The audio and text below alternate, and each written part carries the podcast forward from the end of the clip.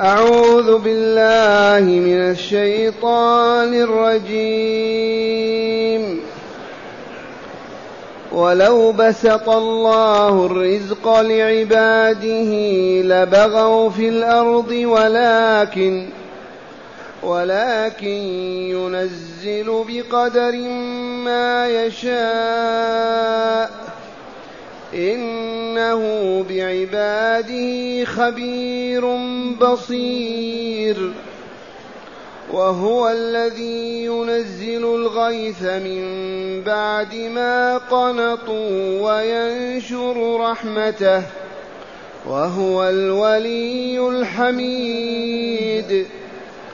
ومن آياته خلق السماوات والأرض وما بث فيهما من دابة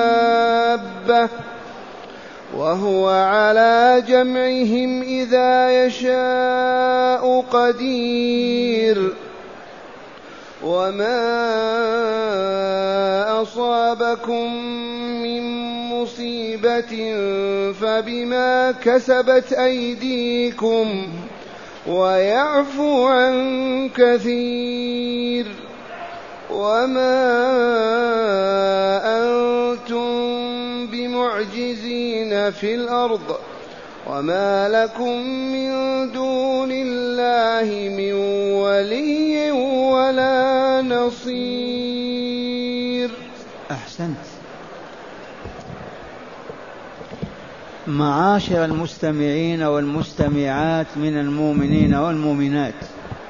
قول ربنا جل ذكره ولو بسط الله الرزق لعباده لبغوا في الأرض ولكن ينزل بقدر ما يشاء إنه بعباده خبير بصير. هذا خبر أخبر الله تعالى به وخبر الله الصدق بعينه. يقول تعالى ولو بسط الله الرزق أي وسعه ونشره للعباد لبغوا في الأرض. والله العظيم. ومعنى بغوا تجاوزوا الحد. خبر إلهي كما هو تشاهدون. لو أن الله تعالى بسط الرزق على الإنسان لبغى وظلم واعتدى وتجاوز الحد. وبسط الرزق ونشره وتوسعته للإنسان. فلهذا يبسط الرزق لمن يشاء ويقدر لمن يشاء بحسب علمه الأزلي القديم وبمعرفته لعباده وأحوالهم. يروى أن مجموعة كانت في الصفة دكة الأغوات من الفقراء على عهد رسول الله صلى الله عليه وسلم كأنهم تمنوا لو أن الله يرزقهم كما رزق فلان وفلان وفلان. فأنزل الله تعالى ولو بسط الله الرزق لعباده لبغوا في الأرض. ظلموا واعتدوا. وهذا طبع الإنسان يقول الحبيب صلى الله عليه وسلم لو كان لابن آدم واديان من ذهب لتمنى الثالث لو كان لك يا ابن آدم واديان من ذهب لتمنيت الثالث ما تكتفي بالواديين من ذهب. ولكن الله عز وجل يبسط الرزق حسب علمه بعباده. يوسع على هذا ويضيق على هذا لحكم عالية. فلو بسط الرزق كله ما بقي من يخدم الأرض ابدا. لولا وجود فقراء كيف يصنع الصانعون ويبني البناؤون ويحط الحارثون؟ لا بد من هذا. إذا فلنرضى بقسمة الله عز وجل. فإن ضيق عليك فلعلم أراد ذلك وهو في صالحك وإن وسع فهو يبتليك ويختبرك. كذلك. ومعنى هذا من وسع الله عليه يجب أن لا يطغى وأن لا يتكبر وأن لا يتناول ما ليس له وأن ينفق بحسب ما أنفق الله عليه لا أن يسرف ويترف المال. ومن ضيق الله عليه فليحمد الله وليصبر فإن ذلك لحكمة إلهية. ما وسع على عبد إلا لحكمة ولا ضيق الرزق على عبد إلا لحكمة. وهو الحكيم العليم. هذا وخبر الله. فعلى الذين وسع الله عليهم أن لا يطغوا في ذلك المال. يبني بناء يوجد ثانية يشتري دابة يوجد ثانية يملك سيارة يوجد ثانية وهكذا بلا حد ولا نهاية. معشر المستمعين والمستمعات من المؤمنين والمؤمنات. هيا نتدارس هذه الآية الكريمة. يقول الله تعالى ولو بسط الله الرزق لعباده لبغوا في الأرض ولكن ينزل بقدر ما يشاء إنه بعباده خبير بصير.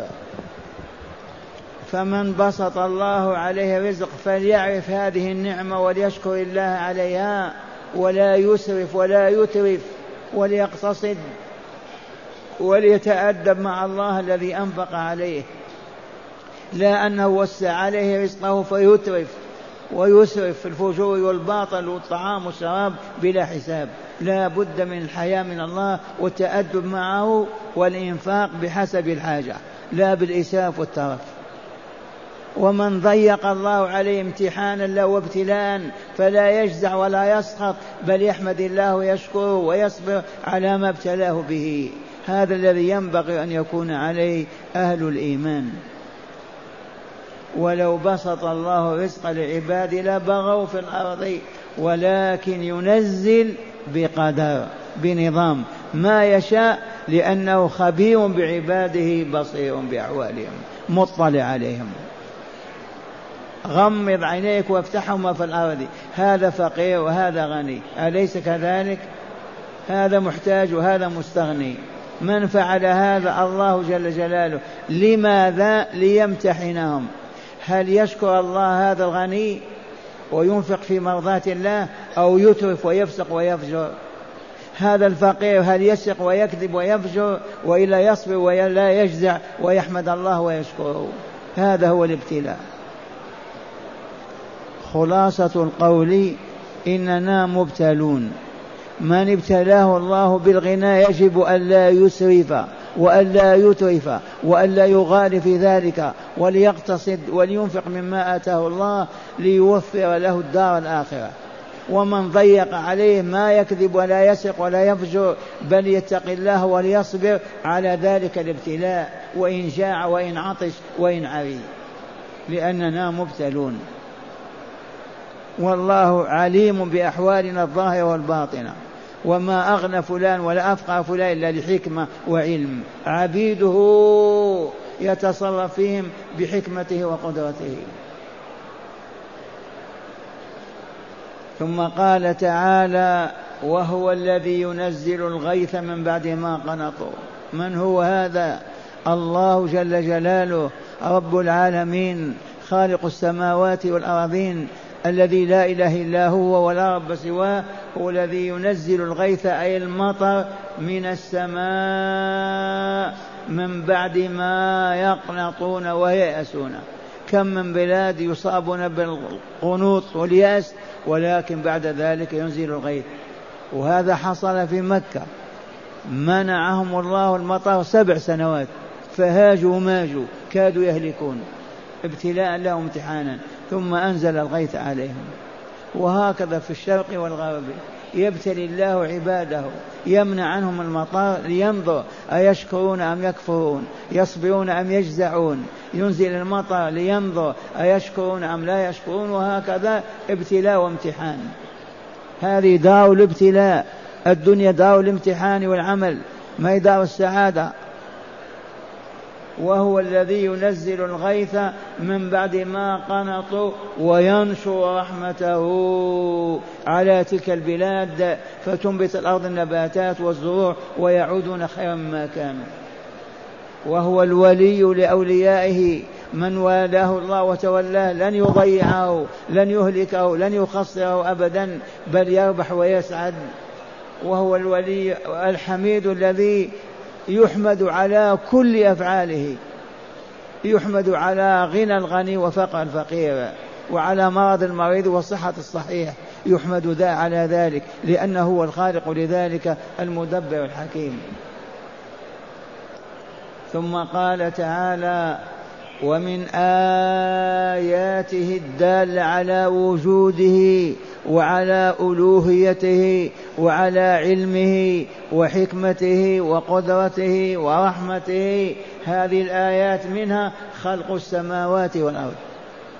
من خلق السماوات السبعة لا بد من خالق. من هو؟ الله.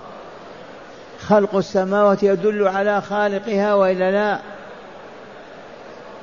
هذه الحديدة تدل على من أوجدها وإلا لا؟ وجدت بنفسها هذه ما رأينا كيف يعملون. هذه السماوات من أوجدها؟ لا بد لها من موجد. ألا إنه الله رب العالمين. هذه الأراضين من خلقها؟ من نصب جبالها؟ من أنزل من أمطارها من أجر مياهها من خلق الإنس والجن فيها؟ هذه البهائم هذه المخلوقات من خلقها؟ لا بد لها من خالق. ألا وهو الله.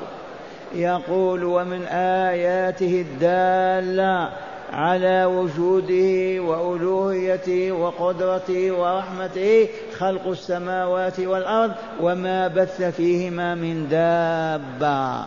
فالسماوات الملائكة يسبحون الله الليل والنهار والأراضين في هذه المخلوقات من الإنس والجن والحيوانات. هو من الخالق سوى الله؟ ألا وهو الخلاق العليم ألا والله هو الخالق. يجب أن يعبد وحده ولا يعبد معه سواه.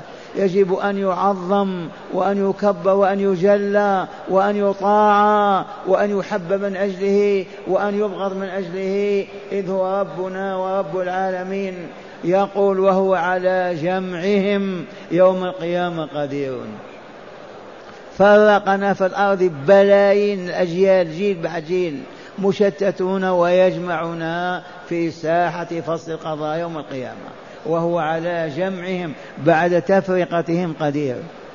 ما نحن مفرقون أجيال تمضي وإلا لا؟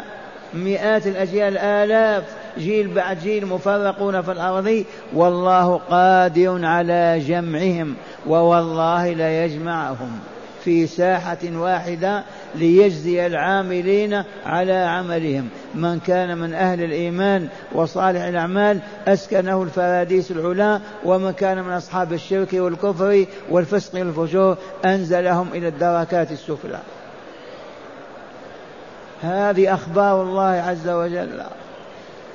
ومن آياته خلق السماوات والأرض أي إيجادهما وما بث ونشر فيهما من دابة وهو على جمعهم إذا يشاء قدير. وسوف يجمع الخليقة كلها في ساحة فصل القضاء يوم القيامة. ثم قال تعالى خبر عظيم وما أصابكم من مصيبة فبما كسبت أيديكم. ما أصابك يا ابن آدم من مصيبة إلا بكسبك أنت بكسب يدك. سواء كان فقرا أو غنى صحة أو مرض عزة أو ذل ما من مصيبة إلا ويد الإنسان هي التي كسبتها. وما أصابكم من مصيبة فبما كسبت أيديكم ويعفو عن كثير. ماذا نقول في هذا الخبر العظيم؟ والله لحق وصدق. ما أصاب البشرية من مصيبة إلا بذنبها وارتكابها. ونحن الآن ننتظر ماذا يصيب الله البشرية على انتشار فسقها وفجورها وكفرها وإلحادها. ولنا أمثلة حية. أما كان المسلمون أعزاء سعداء كراما؟ بلى. ثلاث قرون. القرون الذهبية ثلاثة الأول والثاني والثالث. كيف نزلوا وهبطوا بما كسبت أيديهم. حتى الفرد حتى الجماعة حتى الأمة. ما من مصيبة إلا بذنب. فإن كان المصاب مؤمنا فهذه المصيبة تكفر ذنوبه. إن كانت له ذنوب. لا ذنوب له. طيب طاهر.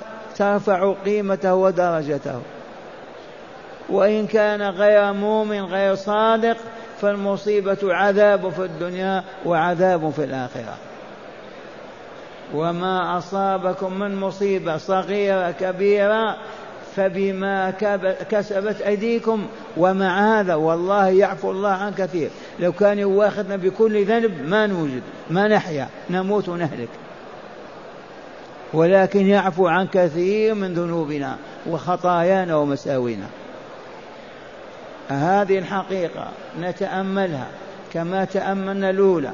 لو بسط الله الرزق على عباده لا بغوا في الأرض. أليس ك... والله العظيم. المسألة الثانية. ما أصاب من مصيبة تصيب الإنسان إلا بذنبه. الذي يسرق تقطع يده هذه المصيبة منين جاءت؟ بذنبه وإلا لا؟ الذي يزني يرجم أو يقتل أليس هذا بذنبه؟ الذي يصاب بالمرض في نفسه بشرب الحرام وأكل الحرام من نفسه وهكذا. ما من مصيبة إلا بذنب سبق. ومع هذا يعفو الله عن كثير من ذنوبنا. أي ليواخذنا بكل ذنب ما نعيش ولا نبقى يوم واحد. لكنه يعفو عن كثير. ومعنى هذا يا معشر المستمعين إذا أصيبنا بمصيبة فلنرجع إلى الله بالدعاء والاستغفار والندم على ذنوبنا حتى يعفو عنا ويشفي مرضنا أو يرفع الذل الذي أصابنا. نعود إلى الله عز وجل. ثم يقول تعالى وما أنتم بمعجزين في الأرض لله نحن نعجز الله ما قيمتنا ما قدرتنا كل ما عندنا من عند الله كيف نعجز الله ونغلبه؟ كيف نحاربه بترك عباداته وعبادة غيره؟ كيف نحاربه بالكفر والشرك والفسق والفجور؟ لما نعجز الله بهذا إنه على كل شيء قدير. وما أنتم بمعجزين في الأرض وما لكم من دون الله من ولي ولا نصير.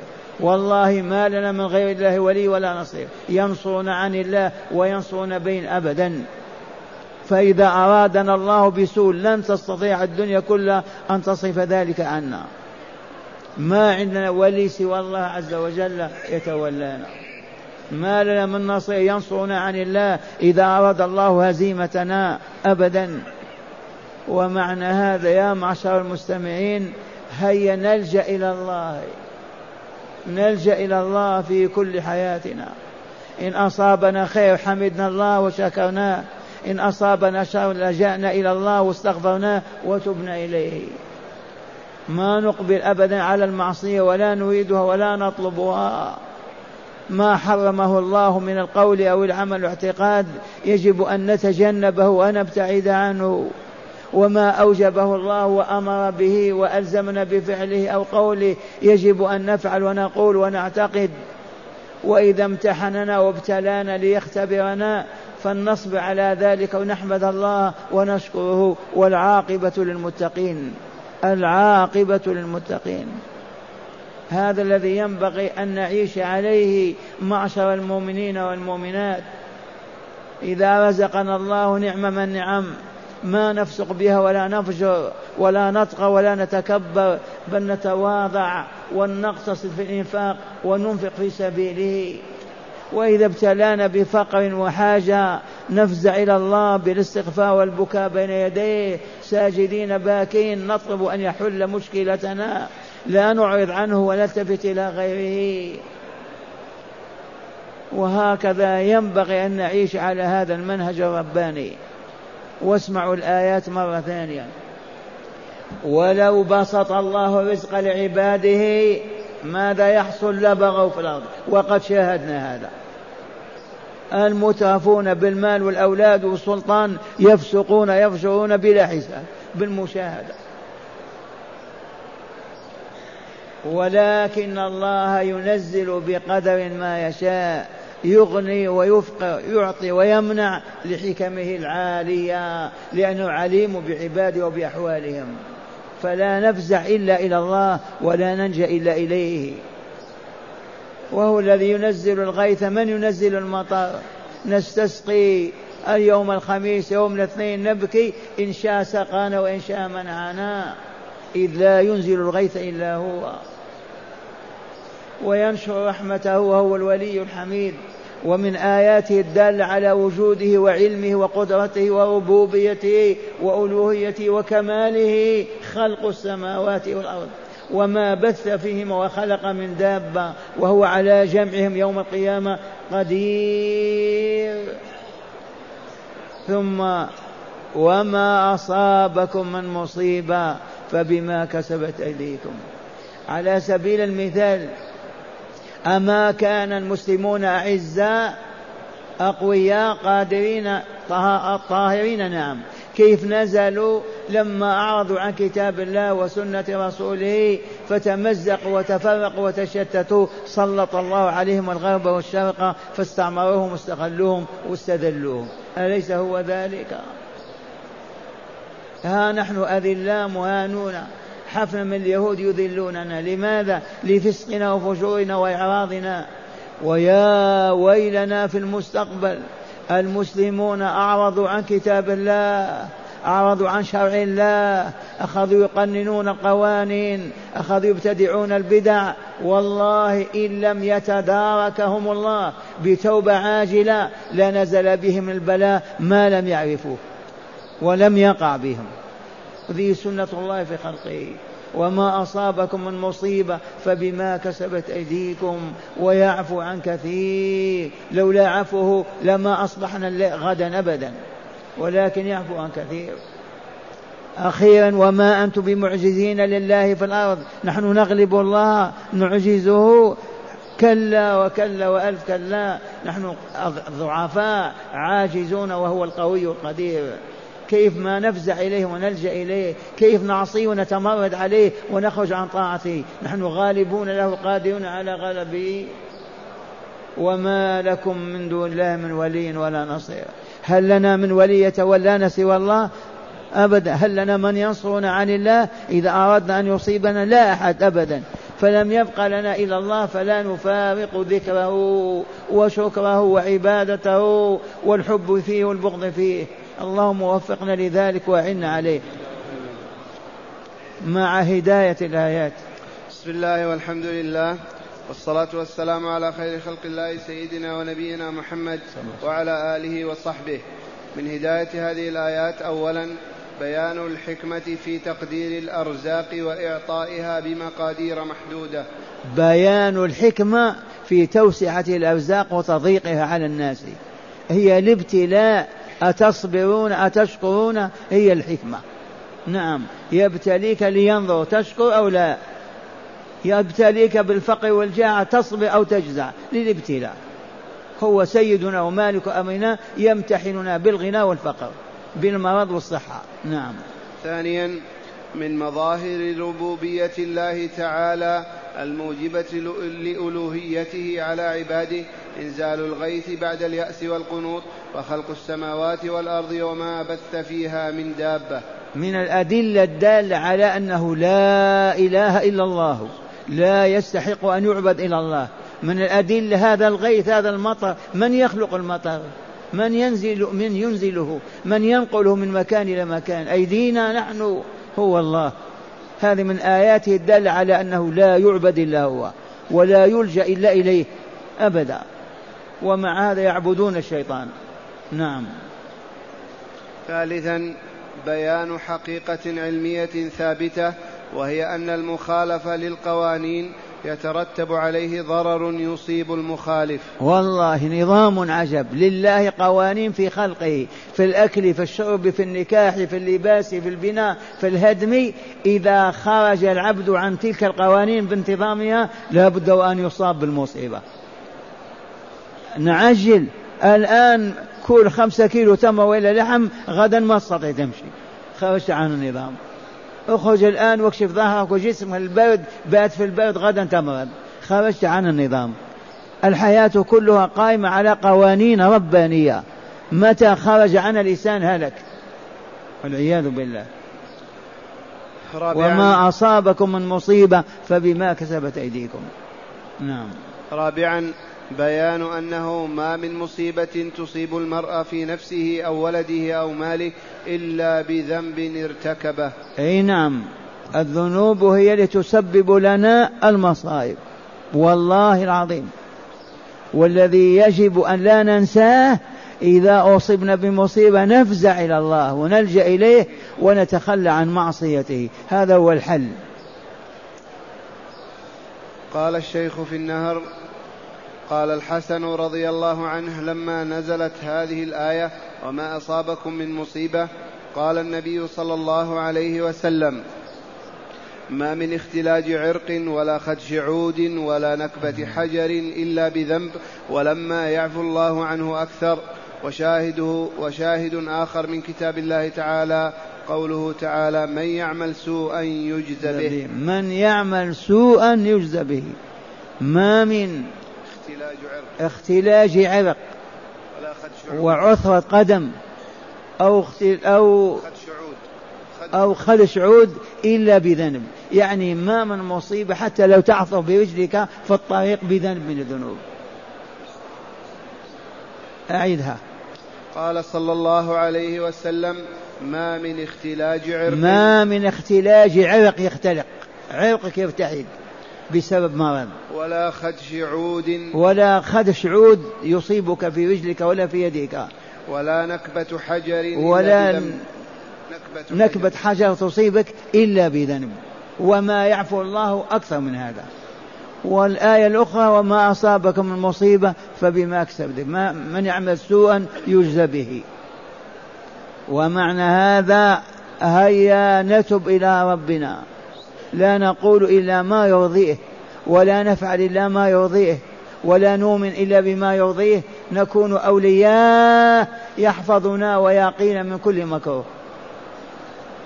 خامسا بيان أن من الذنوب ما يعفو الله تعالى عنه ولا يؤاخذ به تكرما وإحسانا. أي نعم.